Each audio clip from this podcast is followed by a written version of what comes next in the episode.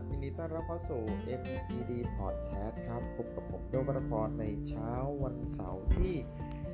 15 มกราคมครับ เช้านี้เราจะมาพูดถึงเรื่องความสุขถูกไหมฮะแน่นอนว่ามนุษย์อย่างเราๆเนี่ยผมเชื่อว่าเกือบทุกคนที่ปรารถนาคาดหวังที่จะมีความสุข แต่ผมไปเจอบทความหนึ่งครับที่ เขาบอกว่านักจิตวิทยาเขาบอกว่าให้แนะนำเลิกหมกมุ่นกับการที่เราพยายามที่จะทำให้ตัวเองมีความสุข อาจทำให้เรามีความสุขมากขึ้นนี่ฟังดูอาจจะงงๆสักนิดนึงถูกไหมฮะนี่เป็นเรื่องราวของดรเอ็ดการ์ดคาบานาสเขาเป็นนักจิตวิทยาชาวสเปนครับเขาตั้งคำถามเรื่องนี้ พร้อมกับระบุว่า การที่เรามีความสุขได้ มันถือว่าเป็นแนวคิดที่เห็นแก่ตัวนะครับ ไม่ต่างไปจากเรื่องของสินค้าอุปโภคหรือธุรกิจนะเรามาดูว่ามันจะเป็นยังไงต่อนะครับ ซึ่งดรคาบานาสเนี่ยเป็นผู้เรื่องเขียนหนังสือเรื่อง Happy Casey How Science and the Happiness นะครับ in Nutty Control Outlive กับนัก สังคมวิทยาชื่อดังที่มีชื่อว่าเอวีอีลุสที่ท้าทายแนวคิดของอุตสาหกรรมความสุขที่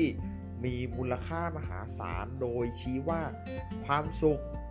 เป็นเพียงแค่ทางเลือกหนึ่งของชีวิตเท่านั้น นักเขียนทั้งสองคนเนี่ยเขาพยายามชี้ให้เห็นว่า การที่มนุษย์เราพยายามไล่ล่าหาความสุขเข้ามาเติมเต็มให้กับชีวิตตัวเราเองเนี่ยอาจทำให้คนเรารู้สึกผิด และหงุดหงิดใจเวลาที่สิ่งต่างๆ มันไม่เป็นไปตามต้องการนะครับ นี่แล้วก็ในการให้สัมภาษณ์กับคุณมาการิต้าโรดิเกสเป็นผู้สื่อข่าว ของสเปนนะครับที่นักข่าวบีบีซีเนี่ยซึ่งดรคาบานาสเนี่ยซึ่งเป็นนักวิจัยที่มหาวิทยาลัยคามิคามิโลโฮเซเซล่าอ่านยากนิดนึง ในกรุงมาดริดนะครับ ตั้งคำถามถึงทฤษฎีทางวิทยาศาสตร์ที่เรียกว่าจิตวิทยาเชิงบวก หรือว่า positive psychology นะครับ เขาชี้ว่าเราควรเลิกย้ำคิดอยู่กับความสุขของตัวเอง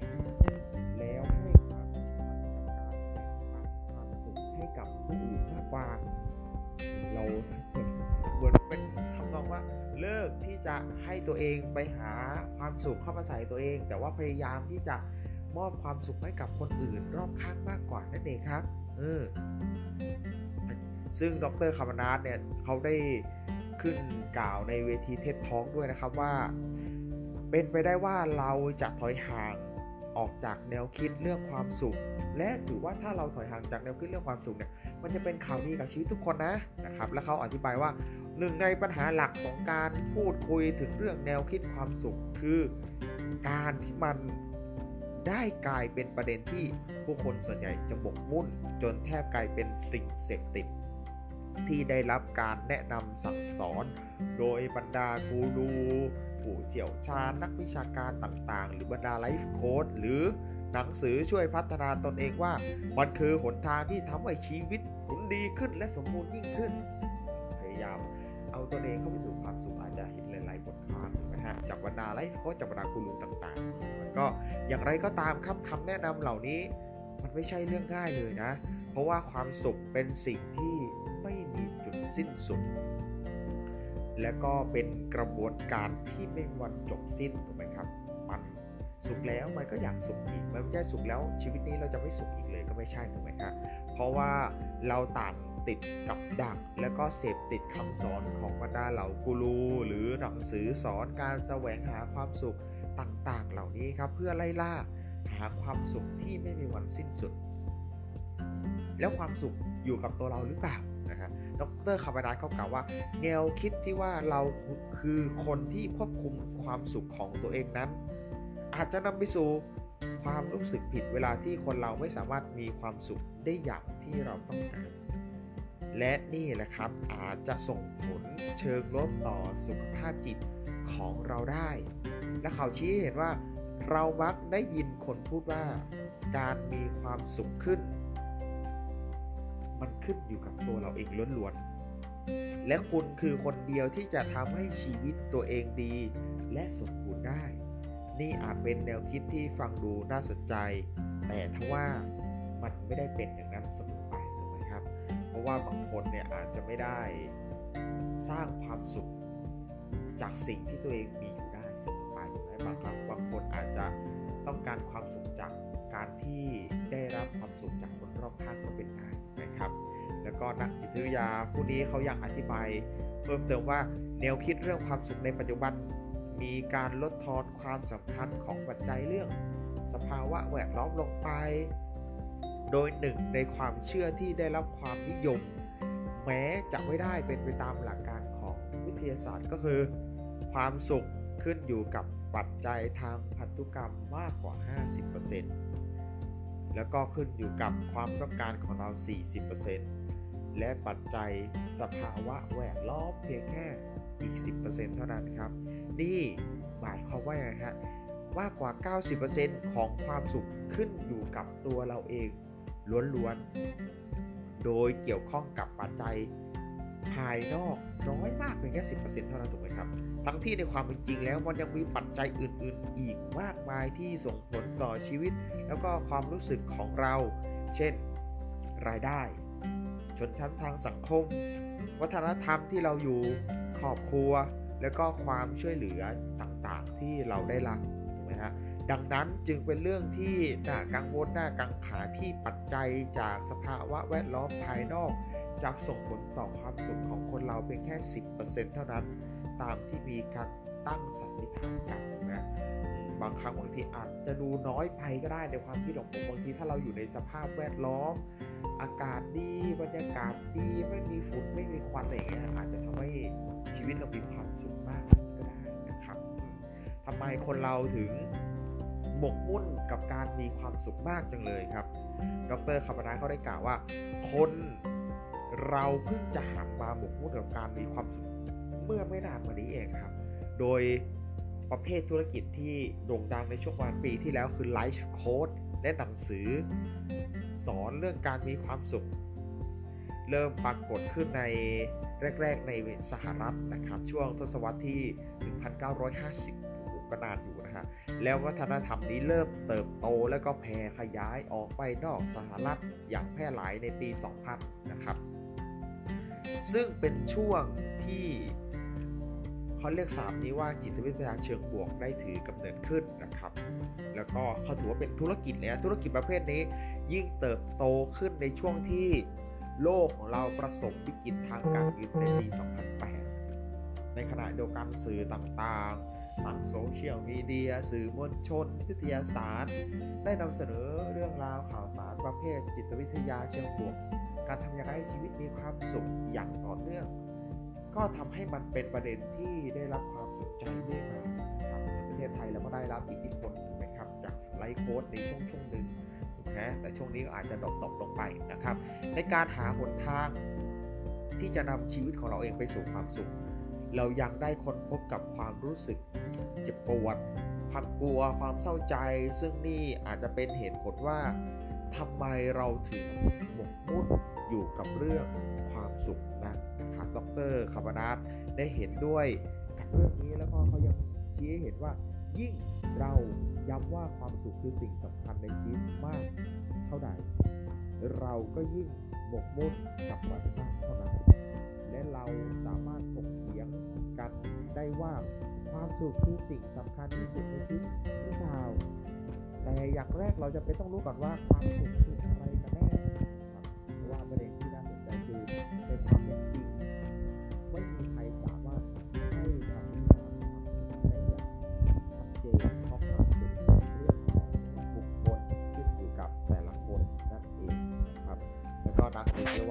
จิตวิทยาผู้นี้ จึงตั้งคำถามว่าถ้าหากเป็นเช่นนี้แล้วเหล่ากูรูหรือบรรดาไลฟ์โค้ดที่ให้คำแนะนำเรื่องการสร้างความสุขต่างๆเนี่ยเขารู้หรือเปล่าว่าเรามีเราต้องทำอะไรบ้างเพื่อจะมีความสุขและหากความสุขไม่ใช่เรื่องปัจเจกบุคคลอย่างที่ดรคำนัทว่า มันก็คงจะขัดแย้งกับแนวคิดที่มีการอ้างอิงว่าในปัจจุบันความสุขเกิดขึ้นจากตัวเราเองเป็นหลักกายังบอกเลยว่าแนวคิด เรื่องที่เราเป็นผู้ควบคุมความสุขของตัวเองยังเป็นตราบาปขึ้นเรื่อยๆ ให้กับอารมณ์เชิงลบทั้งที่ในความเป็นจริง อารมณ์ไม่ใช่เรื่องเชิงบวกหรือเชิงลบ แต่ขึ้นอยู่กับสถานการณ์และก็บทบาทของ มันในช่วงเวลาเวลาใดเวลาหนึ่งนั่นเองครับ ยกตัวอย่างเช่นครับ เราอาจรู้สึกวิตกกังวลและมันอาจทำให้เราต้องทนทุกข์แต่ในบางสถานการณ์ความวิตกกังวลอาจเป็นเรื่องที่ดีก็ได้นะครับเช่นการมีความรู้สึกก่อนการสอบหรือการแข่งขัน ซึ่งมันจะมีบทบาทสำคัญที่ทำให้เราคนเรามันเกิดความ มั่น และพยายามที่จะทำให้การสอบหรือการแข่งขันให้ผลออกมาได้ดี ส่วนความโกรธก็มักจะถูกมองว่าเป็นอารมณ์เชิงลบถูกไหมครับ แต่จริงอยู่ที่ความโกรธอาจเป็นการที่มีปฏิกิริยาตอบสนองในด้านลบมาก ถ้าหากมันนำไปสู่การทำร้ายและการใช้ความรุนแรง แต่ในสถานการณ์อื่นมันก็อาจกลายเป็นสถานการณ์เชิงบวกได้ ถ้าหากความโกรธเคืองนำไปสู่การต่อสู้เพื่อความยุติธรรมอันนี้น่าสนใจ รือการเปลี่ยนแปลงในสิ่งที่ผิด ให้กลายเป็นสิ่งที่ถูกต้อง แล้วดรคาร์บานาเขาได้กล่าวว่า หลายคนอาจคิดว่าการเป็นคนโลกสวย ที่มองทุกสิ่งในชีวิตเชิงบวกเป็นเรื่องที่ดี แต่มันก็ไม่ได้เป็นแบบนั้นเสมอไป เพราะแม้การมองโลกในแง่ดี จะช่วยให้เรามีความหวังและแรงบันดาลใจในการทำสิ่งต่างๆ แต่ในบางครั้งครับมันก็อาจทำให้เรามีความคิดผิดๆเกี่ยวกับความสามารถของตนเอง และอาจทำให้เราล้มเหลวในการบรรลุเป้าหมายในสิ่งที่เราได้วางเอาไว้นะครับ เพราะการประเมินความสามารถของตนเองผิดพลาดไปนะครับแล้วมันมีหัวข้อสำคัญที่น่าสนใจคือ มีความสุขแล้วก็ยิ่งอยากมีความสุขขึ้นไปอีก ดรคาร์บนาก็บอกว่า เรื่องนี้คือหัวใจสำคัญของหนังสือชื่อว่า Happy c o r d i c a s นะครับ ซึ่งเป็นการเล่นคำกับ Hypochondriac ซึ่งหมายถึงโรคคิดว่าตัวเองป่วย ซึ่งเป็นการหมกมุ่นเกี่ยวกับสุขภาพกายหรือสุขภาพจิตของตนเองมากเกินไป แม้ว่าพวกเขาจะมีสุขภาพที่โคตรจะดีเลยก็ตามนะครับ เช่นเดียวกับโรคที่คิดว่าตัวเองป่วย คนที่มีภาวะ เหล่านี้เนี่ยมักจะคิดว่าตัวเอง มีอะไรที่ผิดปกติเกี่ยวกับตนเอง เพราะพวกเขาไม่ไม่มีความสุขมากพอพวกเขาเชื่อว่าตนเองยังพัฒนาไปไม่ถึงจุด ขีดสุดหรือสูงสุดและมักย้ำคิดเกี่ยวกับความรู้สึกที่ไม่ดี ทั้งทั้งที่ไม่ได้มีอะไรผิดปกติกับพวกเขาเหล่านั้นเลยนะครับและดรคาบานาสยังชี้ว่าคนที่มีภาวะ happychondriac นะครับไม่ ได้คิดว่าจะทำอย่างไรให้มีความสุขขึ้นในเวลาที่รู้สึกแย่ แต่ยังคิดว่าจะทำอย่างไรให้มีความสุขมากยิ่งขึ้นไปอีก จากการที่เรามีความสุขแล้ว และคำว่ายิ่งขึ้นไปอีก นั่นหมายความว่ามันไม่มีจุดสิ้นสุดนั่นเองครับ เขาอธิบายว่าเรามักได้รับการบอกกล่าวว่าคนเราไม่สามารถมีความสุขได้อย่างสมบูรณ์ และแม้คุณจะมีความสุข คุณต้องไม่ประมาทและต้องคอยระวังตลอดเวลา เพราะถ้าคุณเผลอคุณก็อาจจะสูญเสียความสุขที่มีเหล่านั้นไปได้นะครับ เป็นตรรกะเดียวกับการซื้อสินค้าเช่นซอฟต์แวร์ โทรศัพท์มือถือ ที่คุณก็จะไม่มีวันได้สินค้ารุ่นที่ดีที่สุด เพราะรุ่นที่ดีที่สุดจะออกมาใหม่เรื่อยๆ โดยไม่มีวันสิ้นสุดนั่นเองนะครับ ความสุขส่วนรวมดีกว่าความสุขส่วนตัว นประเด็นอีกประเด็นหนึ่งนะครับแล้วดรคำนั้นก็บอกว่า ทุกวันนี้เวลาที่เราพูดถึงเรื่องความสุขกายสบายใจเรามักหมายถึงความสุข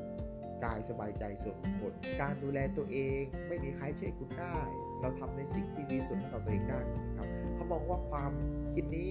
เป็นความคิดที่ไม่ถูกต้องมากเท่าไหร่นักนะครับ ยกตัวอย่างจากวิกฤตโควิดทำให้เราได้เห็นว่า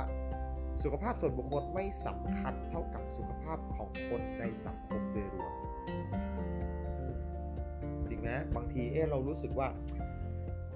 ร่างกายเราสภาพแวดล้อมที่เราอยู่สังคมที่เราอยู่มันโอเคแล้ว แต่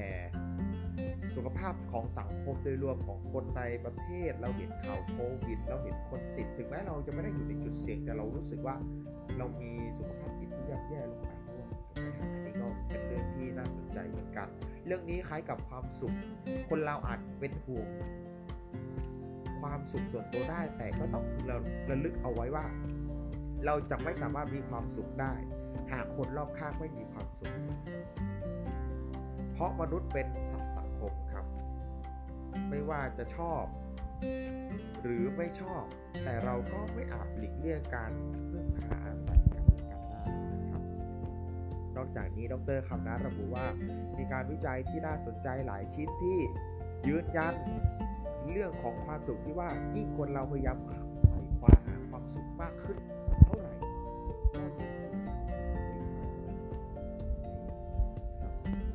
ี้คล้ายคลึงกับเวลาที่เราไปร่วมงานเลี้ยงสังสรรค์พร้อมกับตั้งเป้าว่า วันนี้ฉันจะต้องสนุกสุดเวียงไปเลย แต่เมื่อไปถึงมันกลับ